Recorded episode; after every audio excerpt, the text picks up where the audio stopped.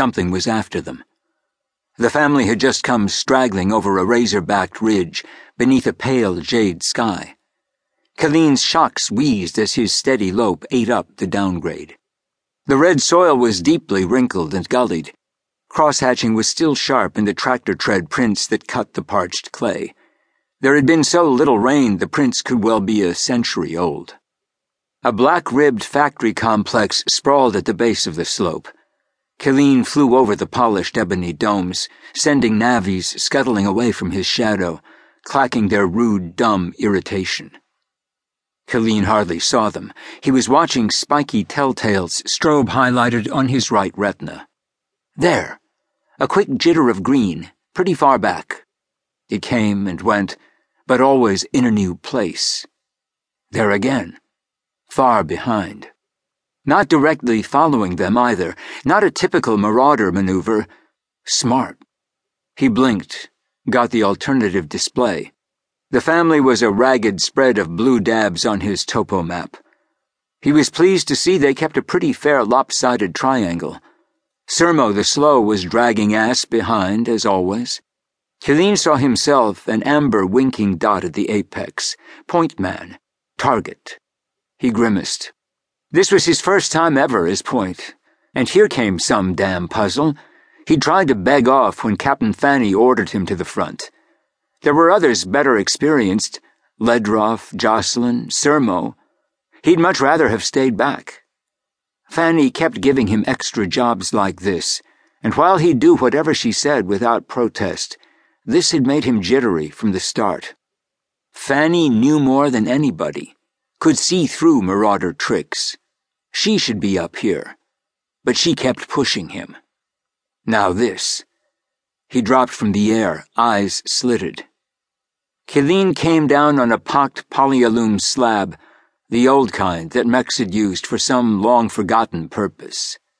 Packing fluff blew in the warm wind, making dirty gray drifts against his cushioned, crust-carbon boots. Mech mess littered the ground. So common he did not notice it. Got a pointer behind, Killeen sent to Fanny. Snout? she answered. No, sir, no way, Killeen answered quickly to cover his nerves. Think I'd sing out if it was that same old snout been tagging us for days? What is it then? Dunno. Looks big, then small. Killeen did not understand how his retinal area scan worked, had only a vague idea about radar pulses.